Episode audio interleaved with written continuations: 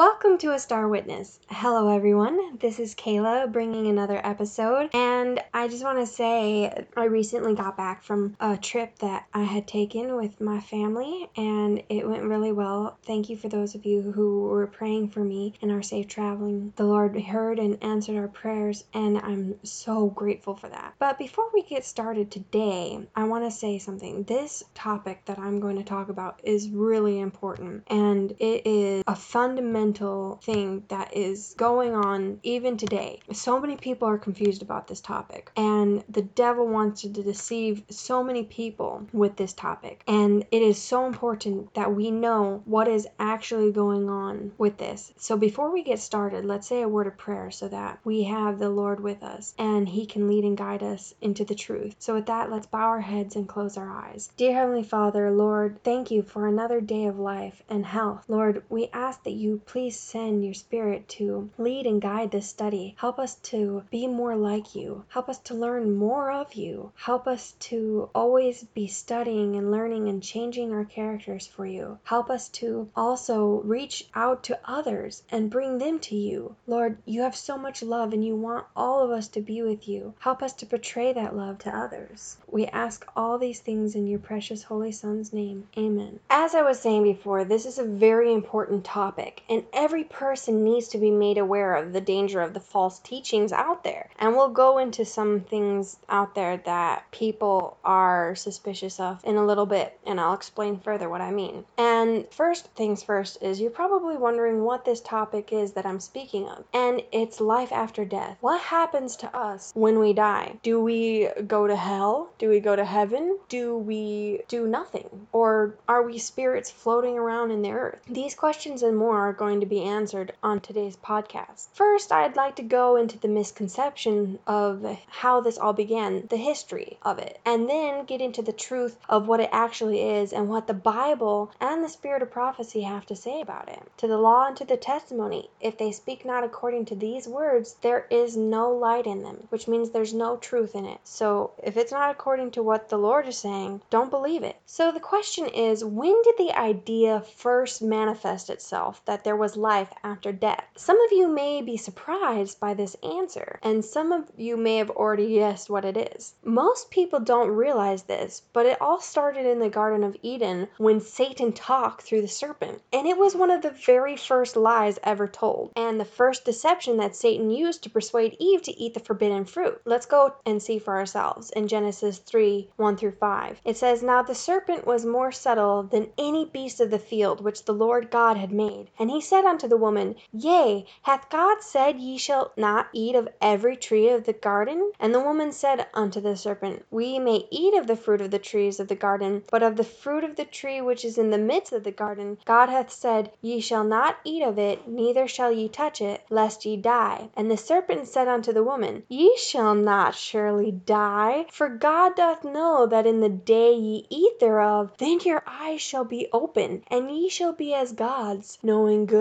and evil. See, Eve was misrepresenting God's words here. She said, Ye may not eat of the fruit or touch it. But God never said she couldn't touch it. She just couldn't eat of it, her or Adam. And Satan saw that mistake and he grasped it and ran with it. And Satan was very appealing to her, telling her that she wouldn't die, she'd live forever, and she'd be immortal like the Lord, when in fact immortality can only be given by the Lord. If Eve had never eaten from the tree of knowledge of good and evil, she would have never died or known the consequences of sin or evil. Sin brings death. Maybe not right away, but eventually all who have sinned and not confessed their sins will die the second death, where there is no resurrection. And we'll get into that in another podcast. But from that deception, it was easy for the father of lies to spin it further and further from the truth until people believed all sorts of things about what happens to you after you die. But there's only one right truth, and all other paths are leading to destruction. Narrow is the gate that leads to truth, and broad is the way that leads to death and destruction, we're told from the Bible. Although it doesn't mention this in the Bible, I'm sure many of you know that the Egyptians believed in the afterlife. That is why they built such elaborate graves. They believed that everything you put in the grave would be with you in the afterlife, which is why when a pharaoh died, they would often kill his most loyal servants to go with him into the afterlife and serve him there. Sometimes they would even kill their wives, and that's just crazy. They would also put in gold and food and other things so that they would be comfortable in the afterlife, not realizing that it was all for nothing. And that wasn't the only religion that would kill people so that they would be with them in the afterlife. In some countries, like in Egypt, they would kill the spouses so that the husband and wife would be with each other forever, such as in India. And they would throw her on the fire while she was still alive. Gruesome and awful as that sounds, I know, but it's something that has happened. And luckily, it was banned, and it is no longer the law to do that in those countries, as far as I know. They still don't do that anymore. Maybe in some places. You never know. The world is a crazy place. They believed that the couple would be together forever and that the wife should not be allowed to get remarried, that they would have to stay together even through death, not knowing that there was no life after death. And then, of course, you have the spiritualists, and they've been around since almost the beginning of time, since there was sin in the world. Some of you may know the history of that religion and how scary it is, and I'm not going to go into it so deep, but needless to say, they have always believed in life after death. They know and make a conscious choice to serve Satan, making sacrifices to the dead, and a lot of religious worship their dead loved ones or dead spiritual leaders. And they make them idols and bow down before them. And we know from a previous podcast that idol worship is wrong. And you also can know that from the Ten Commandments itself. And at one point in time, a lot of the world did not have such a fascination with the spiritualists as they do now. I mean, in the 1800s, everyone was blown away by the story of the Fox sisters. Maybe you've heard of them, maybe you haven't, but I'll go into a little bit of their history. The Fox sisters told about a mysterious knocking at their house. It sent chills through the people's bones to hear the story. They'd never heard of this before. And the sisters were not playing a hoax. They would invite people over and they would ask questions and then they would get a knock on the walls back and it was very bizarre and people were all talking about it. There was so much news coverage about it and it made people question if there was an afterlife and if the dead really could hear from beyond the grave. And then it spread like wildfire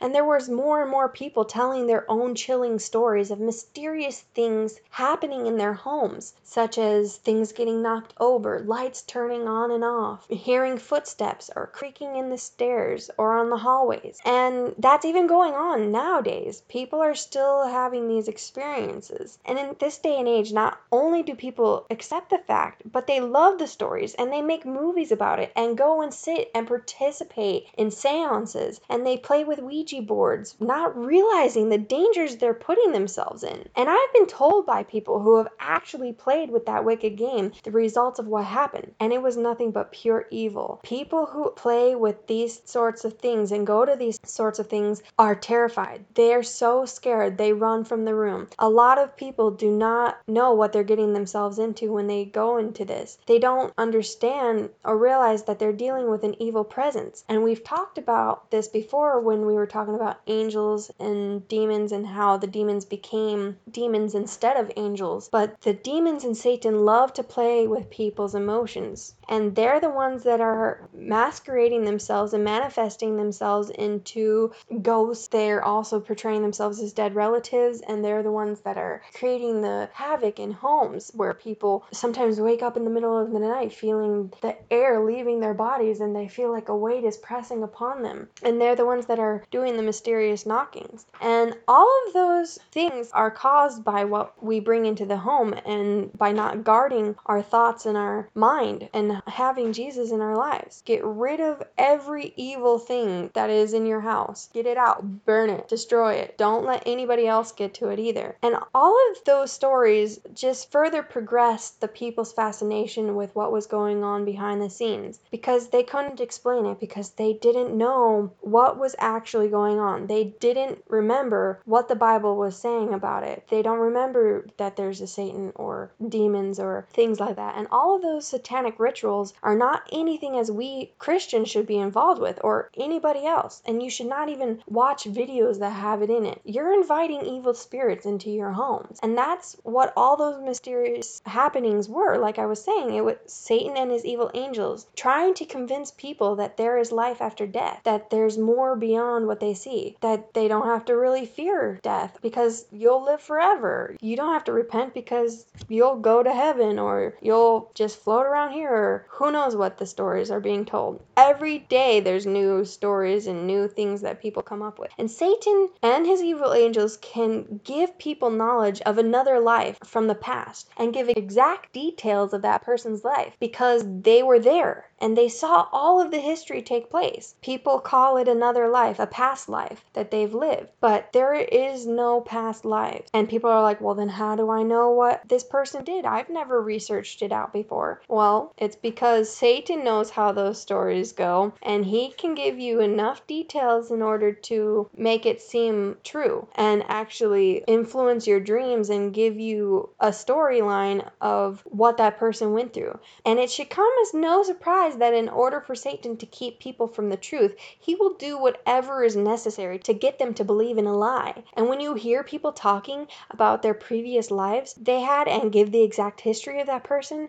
without ever knowing about them, know that it isn't because reincarnation is possible. It's just because Satan has a hold on that person's life and is giving them that information, as I was saying before. And it says in John 8 44 that ye are of your father the devil, and the lust of your father ye will do. He was a murderer from the beginning, and abode not in the truth, because there is no truth in him. When he speaketh a lie, he speaketh of his own, for he is a liar and the father of it. So Satan invented lies and and he knows how to spin it just so that people will believe it. He can mix truth with error so well that people are deceived. Now, you may say that you don't believe in all of that or do any of those things, but you do believe that once your relatives die, they go to heaven or to hell, depending on whether or not that person was good or bad. And this philosophy is just as dangerous as the others, and it was born from the same place as the other beliefs. And you may also try and remind me of the Bible story of Samuel. You know the one where Saul went to the witch of Endor and asked for Samuel to be called forth. And you may say that the Bible contradicts itself, since it says in other places that there is no life after death. And we have this story that appears to be contradictory to that fact. Well, a couple of things I would like to point out about this story is that we can prove that it was actually not Samuel who came to Saul, but Satan or one of his evil angels that appeared like Samuel. The first thing I would like to point out is that Saul had previously removed all of the witches, warlocks, and other spiritualistic people from the city when he first became king. And when he went to visit this witch, he went in the cover of darkness and he wore a cloak to cover his face because he knew what he was doing was wrong and he didn't want people to recognize who he was. Saul knew the truth at the beginning of his reign as king, which just shows how far gone he really was and how much Satan was now controlling his life. Saul would have never have gone to that witch at the beginning of his reign, which is obvious because of him throwing them all out and telling them that they were no longer welcome. So, even when he went to visit her, he knew he was in the wrong and that he shouldn't be there and it wasn't of the Lord. Another thing that we're told in the Bible is that Satan and his angels can transform themselves into angels of light and humans and other things like that. Like I was saying previously, and we've mentioned in other podcasts, they can manifest themselves into anything they want, such as when Satan was speaking through the serpent in the Garden of Eden, as I was saying earlier. And Satan loves to portray himself as these people because it deceives people and makes them believe in life after death. So be very careful. And if you have had this experience, pray. Ask the Lord to be with you, to cast out all of the demons in your life and in your home if you have any. Prayer is the key to everything. Satan is going to do everything in his power to get to us and to deceive us. But God is stronger and he will be with us no matter what we may go through. So the Bible says that Saul perceived him to be Samuel. He went to the witch, the witch called forth Samuel, and Satan knew how Samuel looked, dressed, and the sound of his voice, and how he worded things, and any other little detail that would convince Saul that it really was Samuel. And that's how Saul perceived him as Samuel because he also knew how Samuel dressed and spoke. So when the demon disguised himself as Samuel and appeared like that and talked like him, he was convinced that it was Samuel risen from the dead momentarily. And now we come to a point where the demon is speaking with Saul about what is going to happen to him and how he predicts his death. This doesn't mean that it was Samuel just because the demon was able to prophesy his death. It also doesn't mean that demons can tell the future. Although we don't know how it came to be that the demon knew that information, it doesn't take much of a leap of faith to believe that the Lord allowed the demon to tell Saul what was to come. And he knew from what everything Saul was doing that his end was pretty imminent because he was so far gone. He had demons running his life and then he went to visit the witch. So it didn't take much to figure out that Saul was not going to survive the war that was coming upon him. And with David being anointed the king, something had to happen sooner or later. So, although we don't know the full story, it doesn't take a genius to figure out what was going to happen that day. And if you would like to read this story for yourself in the Bible, you can find it in 1 Samuel chapter 28. Read it for yourself. It's very interesting story, kind of scary in a way, but it's also good for you to read it for yourself so that you can see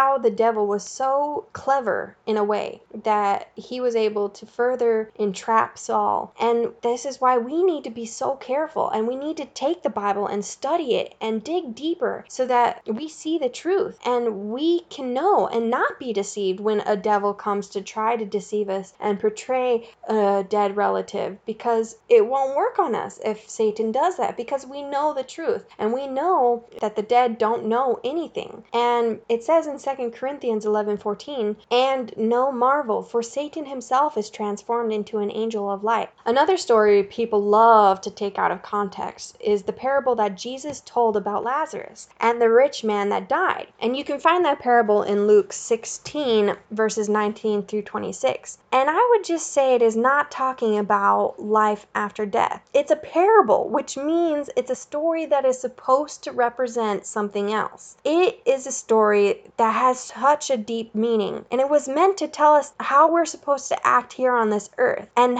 that it does matter what we do and say down here, and that we're not going to be able to change our character once we get to heaven. No, we need to decide our characters now. We must be kind and loving, and we must have Christ in our hearts and be like Christ now. We can't wait to get to heaven to act that way. We won't make it to heaven if we don't act this way and if we don't have Christ in our hearts and in our lives. Our characters have to change now. No sin will be permitted into heaven, just like it's not permitted now. Matthew 25:45 says, "Then shall he answer them saying, Verily I say unto you, inasmuch as ye did it not to one of the least of these, ye did it not to me." This parable shows us that we must treat others as we would want to be treated. The golden rule. And people also like to point out the thief on the cross and how Jesus told him this in Luke 23:43. And Jesus said unto him, Verily I say unto thee, today shalt thou be with me in paradise. They like to say that because Jesus said that, it means that the thief must be in heaven after he died, because Jesus said, Today you will be with me in paradise. This is caused by a simple grammatical error. The scholars put the comma in the wrong area. The comma should have been placed after today instead of before, like it is. So it should say, Verily I say unto thee, today shalt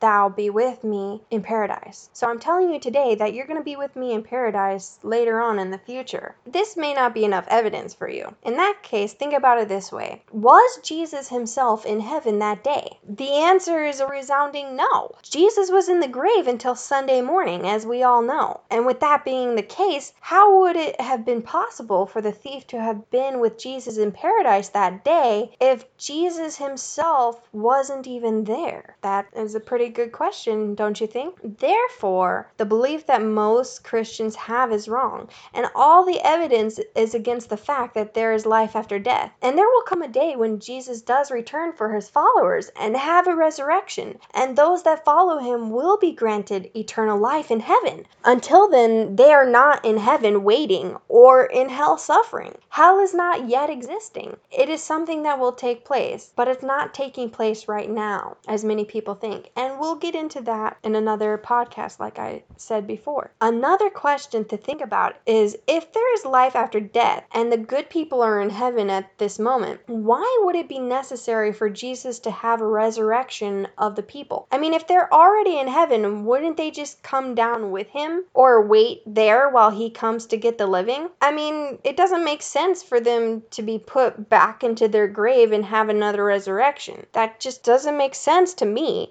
And I mean, the answer is once again simple it wouldn't be necessary. So then, why is almost every religion out there preaching that your dead loved ones are in heaven watching over you? And why would your dead relatives even be happy watching over you when they see so much sadness in your life over losing them and all of the troubles that you have to go through? That wouldn't make them happy. Heaven is supposed to be happy. You're supposed to be happy there. Your loved ones would want you to be happy as well. And the reason that Satan is the father of lies and has deceived many, many people into believing this lies is for the fact that if you're deceived, he can deceive you into believing all of his lies and not making it into heaven. He does not want you to make it into heaven. There's no purgatory, there's no hell. They are not in heaven looking down on us, and they are not suffering. Another example is when Jesus raised Lazarus from the dead, and after four days of being in the grave, he never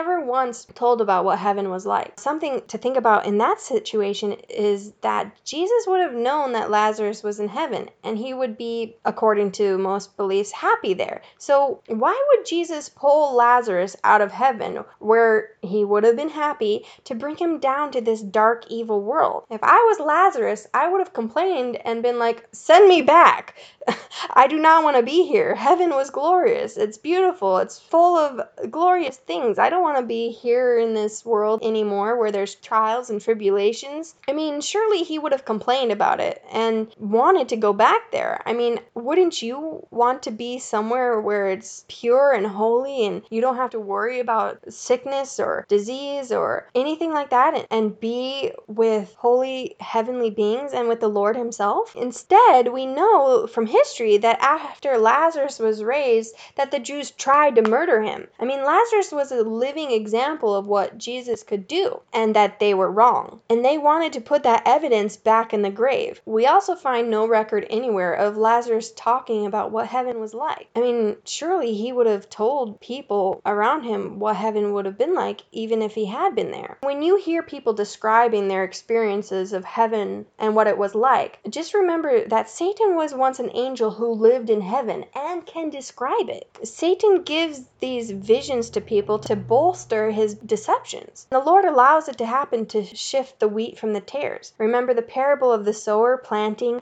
and then an enemy comes along and plants tares? If you don't, read it in Matthew chapter 13 verses 24 through 30. And with all that being said, let's come to the point of what exactly does the Bible have to say about death? Does it even tell us about it? Well, it happens to be very clear in the Bible what it has to say and the truth of what death is really like. And here are just some of the verses. In Ecclesiastes 9:5 it says, "For the living know that they shall die, but the dead know not anything, neither have they any more a reward, for the memory of them is forgotten." In 1 Corinthians 15 verses 52 through 57 it says, "In a moment, in the twinkling of an eye, at the last trump, for the trumpet shall sound, and the dead shall be raised is incorruptible, and we shall be changed. For this corruptible must put on incorruption, and this mortal must put on immortality. So when this corruptible shall have put on incorruption, and this mortal shall have put on immortality, then shall be brought to pass the saying that is written, Death is swallowed up in victory. O death, where is thy sting? O grave, where is thy victory? The sting of death is sin, and the strength of sin is the law. But thanks be to God which giveth us the victory through our Lord Jesus Christ. John 5 28 and 29 says, Marvel not at this, for the hour is coming, in the which all that are in the graves shall hear his voice, and shall come forth, they that have done good unto the resurrection of life, and they that have done evil unto the resurrection of damnation. Acts 2 29 and verse 34 says, Men and brethren, let me freely speak unto you of the patriarch David, that he is both dead and buried, and his sepulchre is with us unto this day. For David is not ascended into the heavens, but he saith himself, The Lord said unto my Lord, Sit thou on my right hand. So you see, in these few verses here, it's saying that the dead don't know anything, that they won't be raised until Jesus comes, and that they shall come forth out of their graves, and that even King David is still in his graves. And that was written after Jesus was resurrected and he ascended up into heaven. So you see that he couldn't be in heaven he's still in the grave. The Bible's very clear. He can't be in both places. Just like everyone who loved and followed the Lord. And even those wicked people, they're still in the grave too. It says further in Ecclesiastes chapter 9, verses 5, 6, and 10 that for the living know that they shall die, but the dead know not anything, neither have they any more a reward, for the memory of them is forgotten. Also their love and their hatred and their envy is now perished, neither have they any more a portion forever in anything that is done under the sun. Whatsoever thy hand findeth to do, do it with thy might, for there is no work, nor device, nor knowledge, nor wisdom in the grave whither thou goest. Job 14 verses 12 and verse 21 says, So man lieth down and riseth not, till the heavens be no more. They shall not awake, nor be raised out of their sleep. His sons come to honor, and he knoweth it not, and they are brought low, but he perceiveth it not of them. Psalms 146 verse 4 says, His breath goeth forth, he returneth to his earth. In that very day his thoughts perish. So these verses say that there's no more of them. They don't think, they don't breathe, they're nothing. They're brought back to dust. Dust thou art, and dust thou wilt return. And when you hear about the spirit returning to the Lord, it isn't the person they're talking about, it's his breath. What is a soul? It is body plus breath, as we're told in Genesis 2 7. And the Lord God formed man out of the dust of the ground, and breathed into his nostrils the breath of life, and man became a living soul. So it was because God breathed the breath of life into Adam that he became a living soul. So body plus breath equals soul. You take one of those away, such as breath, you no longer have a living soul. You're nothing. You're going to go back to dust. And that's what returns to the Lord. The breath is returned to the Lord who gave it to us in the first place. And if you love the Lord and serve him faithfully, then death is not going to be the end. There is a place being prepared for us. And very soon Jesus will come and take us home with him. In 1 Thessalonians 4 16 through 18, it says, For the Lord himself shall descend from heaven with a shout, with the voice of the archangel, and with the trump of God, and the dead in Christ shall rise first. Then we which are alive and remain shall be caught up together with them in the clouds, to meet the Lord in the air, and so shall we ever be with the Lord. Wherefore, comfort one another with these words. This is why it's important to live every day as if it's our last, because we don't know what the day may hold. We don't know if we could die today. We need to live every day for Jesus. We need to have Him in our lives and go to Him and pray to Him and make sure that we're ready, confessing our sins, asking forgiveness to those we have done wrong, and trying to do better every single day, every single moment of every single day. It says in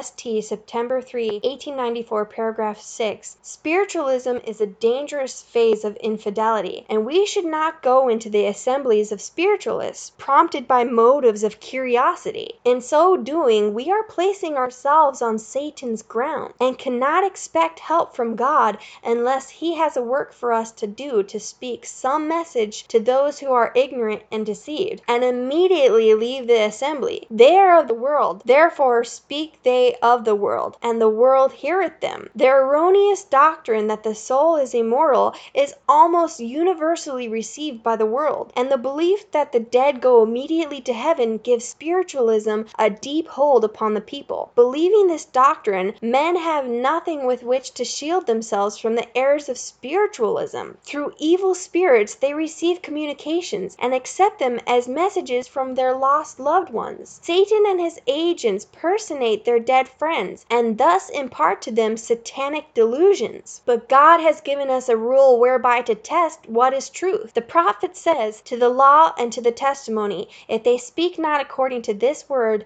it is because there is no light in them. He that is of God heareth God's word. We are of God. He that knoweth God heareth us. He that is not of God heareth not us. Hereby know we the spirit of truth, and the spirit of error. But ye believe not, because ye are not of my sheep, as I said unto you. My sheep hear my voice, and I know them, and they follow me. If any man think himself to be a prophet or spiritual, let him acknowledge that the things that I write unto you are the commandments of the Lord. Beloved, believe not every spirit, but try the spirits whether they are of God, because many false prophets are gone out into the world. Hereby know ye the Spirit of God. Every spirit that confesseth that Jesus Christ is come in the flesh is of God, and every spirit that confesseth not that Jesus Christ is come in the flesh is not of God. And this is that spirit of Antichrist, whereof ye have heard that it should come, and even now already is it in the world. Those are very solemn words. This is how we can know. We are to test every spirit. If an angel comes to you and you think something going on, you test them, whether they're good or bad. And as you can see, both the Bible and the spirit of prophecy have much to say on this subject. Go read The Great Controversy, chapter 34. It's titled, Can Our Dead Speak to Us? That chapter is so powerful and it tells of the same things that I was saying here. And it goes into the spiritualism and, and goes into how the devil does these sorts of things. I highly encourage you to read that chapter. And maybe one day I'll read it on the podcast. Just read it and go through it. And I pray that this has been a blessing to you and that in the end times you won't be deceived when Satan is trying to go around and deceive people with their dead relatives or with spirits or with whatever because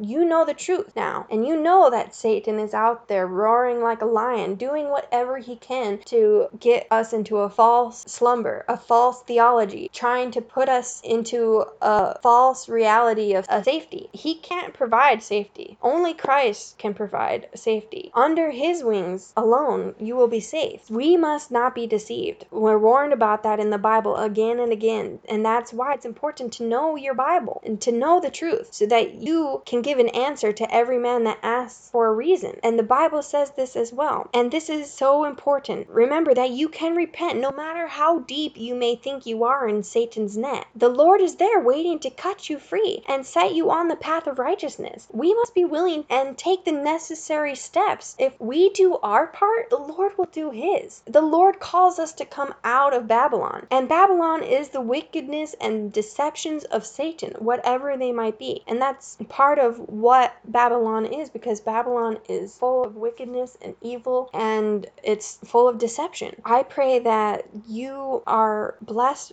by this and that you go and tell others about this as well. This truth needs to be told everywhere to everyone because spiritualism is running rampant and people are searching for the truth. People want to know what goes on when you die. Death is like a sleep, like it says in the Bible. Jesus said that Lazarus was sleeping in the grave. So when he was asleep, he didn't know what was going on around him. He didn't know how much time had passed. He didn't know anything. And when he woke up, he was probably very confused as to why there was cloth all around him in the grave. He didn't know what was going on. And when people explained it to him, he still gave no answer as to what he had been through in the four days because he himself didn't know. And he was a living testimony of what the Lord was able to do. And Lazarus wasn't the only person that Jesus raised from the dead while he was there. So remember all of this and then tell it to others as well. Bible and spirit of prophecy tell us the same thing. We have no need to doubt what the Lord is saying to us and what the truth is. He tells us the truth in his word so that we are prepared and can stand sure in front of the enemy. We don't need to be afraid. We just need to have faith and have Christ in our hearts. And with God, nothing is impossible. Remember what it says in Matthew 5:16, "Let your light so shine before men that they may see your good works and glorify your Father which is in heaven." I pray that this was a blessing, and with all that being said, let your light so shine that you are a star witness for the Lord.